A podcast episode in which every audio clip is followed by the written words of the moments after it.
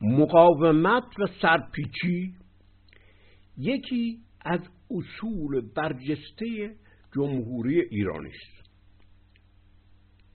انسانها بر پایه خرد خود چنین حق و چنین قدرتی دارند.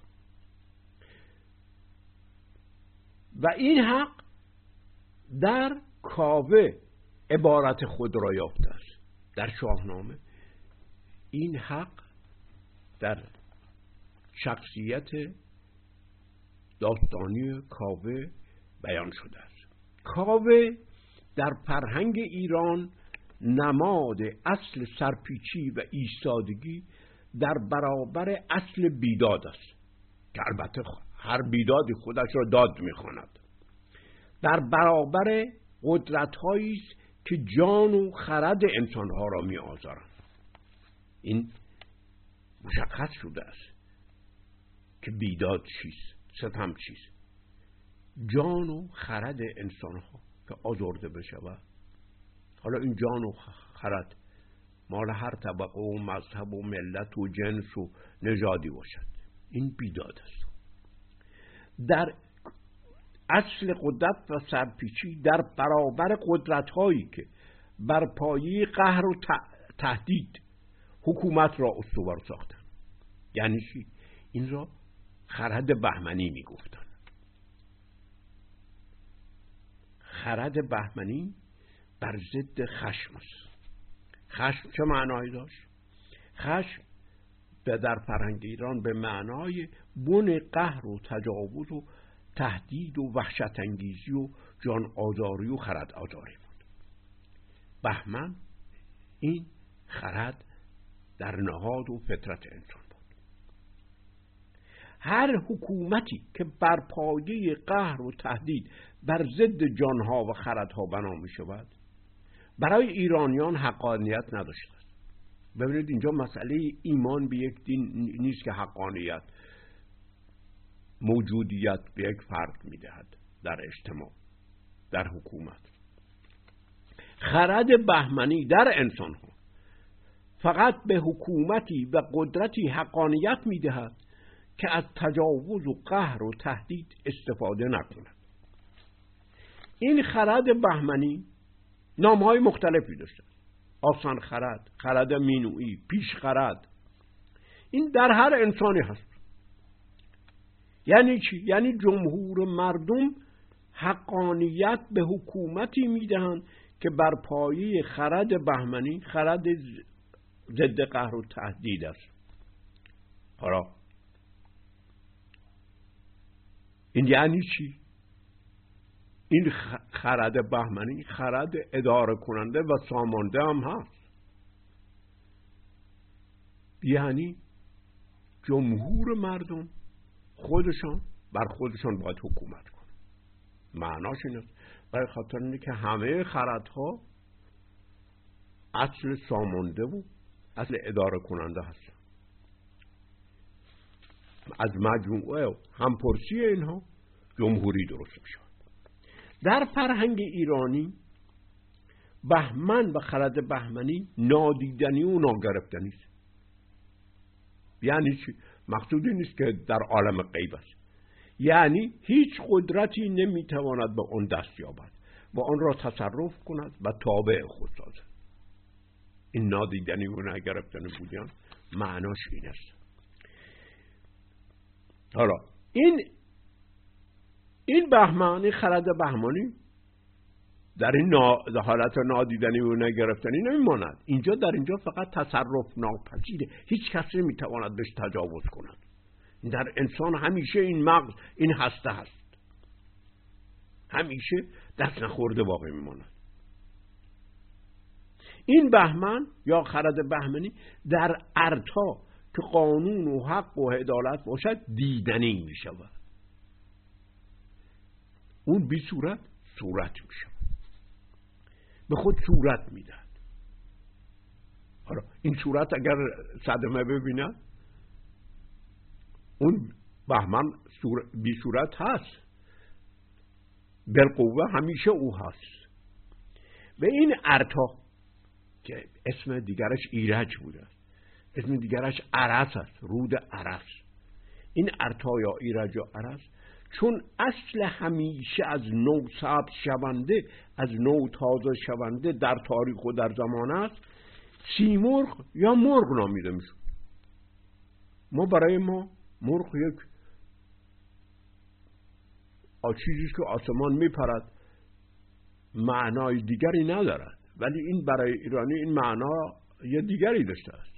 در همین خاطر فروهر پروهر و اینا به شکل مرغ نموده میشن فروهر و پروهر چیز؟ همین سیمرغ. ارتا پرور. سیمرغ این همون واژه مرغ در اصلش همون واژه مرغ است. ما تلفظ می‌کنیم مرغ. به مرغم میگیم. مرغابم میگیم. یه چمنزاری که همیشه سبز است مرغاب میگیم. مرغزار میگیم. این همه یک واژه است. معنیش یعنی چی؟ معنیش این این است که آنچه همیشه به قایت سبز و خرم و در هم رویده است. این به پرنده هم این رو می‌گفتن. واژه دیگر تن گوریاست تن زهدان است گوریا یعنی همیشه از نو تکوین یافته. ارتا یعنی حق و عدالت که از خرد بهمنی انسان ها پیدایش مییابد همیشه از نو از این خرد نهفته و دسترسی ناپذیر و تصرف ناپذیر از قدرت ها سبز می شود و تازه می شود اونها خیال می‌کنن کشتند و بردند و زدند و تمام شد. غلبه کردند. نه این, این خرد بهمنی هیچ وقت از هیچ قدرتی تصرف نمی شود این خیال خام رو از مغزشان بیرون کنند ارتا یعنی حق و عدالت که از خرد بهمنی انسان ها پیدایش میابد همیشه از نو از این خرد نهفته و دسترسی ناپذیر و تصرف ناپذیر از قدرت سبز و تازه میشه نام دیگر این ارتا کی, بوده است؟ کاوه بوده است. در سانسکریت می‌بینیم که کبی دارای معانی گوناگون هست. که درست برایندهای همین اصلا یعنی همین کاوه است. یکی به معنای فرزانه است. فرزانه یعنی کسی که بینش زایشی داره. یکی به معنای سرودخان است. سیمور سرودخان بود. دستان زند یعنی سرودی که همه را زنده می‌کنه. یکی معنای دیگر این کاوه چی است؟ جغد است. یکی معنای دیگر ونوس است که در فرهنگ ایران رام می باشد که خدای شعر و موسیقی و رقص و شناخت و پیکریابی سیمرغ یا ارتا در زمین است. این سیمرغ از سر دیدنی و گرفتنی می‌شد رام این است. سیمرغ دیدنی است ولی ناگرفتنی. رام دیدنیست و گرفتنی جغد در دوره چیرگی اسلامی پرنده نحس و شوم شمرده شد چرا؟ و همیشه در بینه ها ویرانه ها زندگی میکن چرا این شد؟ این همان این جغد این همانی با بهمن چون که مرغی است که در تاریکی می‌بیند و بینش آرمانی ایرانی بینش در تاریکی است جغد این همانی با بهمن با خرد بنیادی انسان داشته است که جهان را سامان می‌دهد و مبدع و نوآور است و اصل نگهبانی اجتماع و شهر است. آتنی هم به آتن جغد را نسبت می‌دادن. اصلا سمبل نماد شهر آتن صده ها جغد روی سکه بوده است. جغد خدای حکمت است با شوم و منحوس ساختن جغد این خرد سامانده اجتماع و خرد قانونگذار انسانی را تبعید به ویرانه ها کرده خردی که اصل آباد سازنده گیتیست تبعید به ویرانه ساخته شده. اصل آبادسازی رو تبعید به ویرانه ها کرد. این کارش که همیشه البته می‌کنه.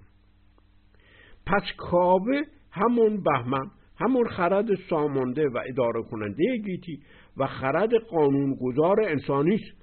و این خرد در زهره یعنی در رام یعنی در مبدع زندگی چون که رام مبدع زندگی در شناخت اصل شناخت بوده شکل به خود می‌گیره. درست در شاهنامه نیز رد پای این هویت کاوه باقی مانده است.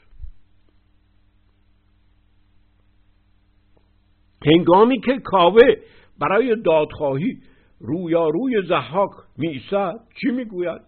زحاک اصل آدار آزارنده جان و خرد. خردهای جوان را مغز جوانها را می‌خورد. یعنی اصل آزارنده خردهای جوان خردهای جان بخشان کاوه چی می‌گوید؟ مرا بود هجده پسر در جهان. از ایشان یکی مانده است این زمان ببخشای بر من. یکی را. نگر که سوزان شود هر زمانم جگر.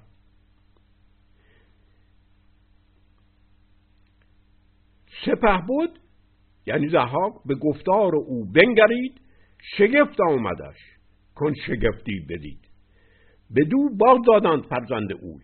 به خوبی بجستند پیوند او سعی کردن پی فرزندش را به او دادن پس کاوه کسی است که نوزده پسر دارد.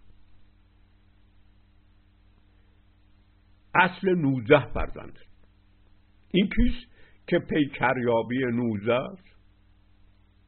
این ارتاق پرورد سیمرغ است که روز نوزدهم هر ماهی است. خیلی مهمه. روز نوزدهم هر تقویم ایران این همانی با خدایان ایران داشته است. عددها این همانی با خدا داشته. نوزده این همانی با تیمور داشت برای همه خاطر کابه نوزده به سر دارد و ارتا این این ارتا پرورد این ارتا مرغ سیمور پرورد است. یعنی فروهر است پرورد شده فروهر پروهر ورد ورتن یعنی همون واژه گردیدن است.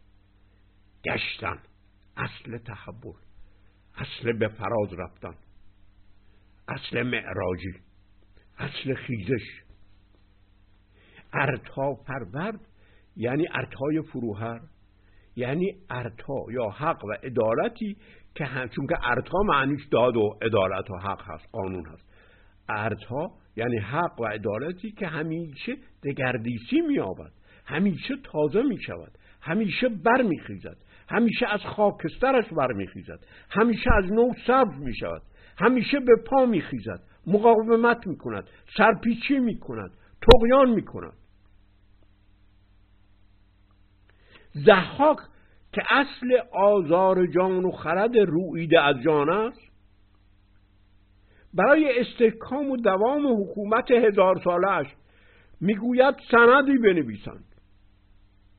کتاب بنویسند. محضری بنویسند. و در آن همه رجال عادل و مراجع و بزرگان و رؤسای دین شهادت و گواهی بدهند و امضا کنند. که این حکومت جبر و استداد و جان آزاری و خرد آزاری درست حکومت عدل و حقیقت است. قانون اساسی بنویسند شریعت بگذارند که آقا این قوانین به گواهی خدا به گواهی زها خدا بوده فراموش نکنید. این در تبدیل کردن به شاه. برای خاطر اینکه که نمی‌خواستند نشان بدهند که ایرانی ها با خدایان جنگیده. این یکی از بزرگترین دلیری های ایرانی است که گلاویز می شود با خدایان خونخوار با خدا خدایانی که قداست جان رو پایمال می‌کنن و قربانی خونی رو می آورن زب مقدس رو می آورن حالا این زحاک چی می‌خواد؟ سند می‌خواد که همه امضا کنن. یکی محضر اکنون بباید نوشت که جز تخم نیکی سپه بود نکش. یعنی زحاق غیر از یعنی این حکومت غیر از تخم نیکی اصلا نخواسته نگوید سخن جز همه راستی نخواهد به دادن در اون کاستی. محضر سندی است که برای اثبات حقی به مهر و گواهی جمع رجال و بزرگان و مراجع میرسانند. و همه فتوا می‌دهند شهادت می‌دهند که این حکومت جز تخم نیکی نمیکارد و غیر از حقیقت هیچ نمی‌گوید و در عدالت هیچ کم و کاستی ندارد.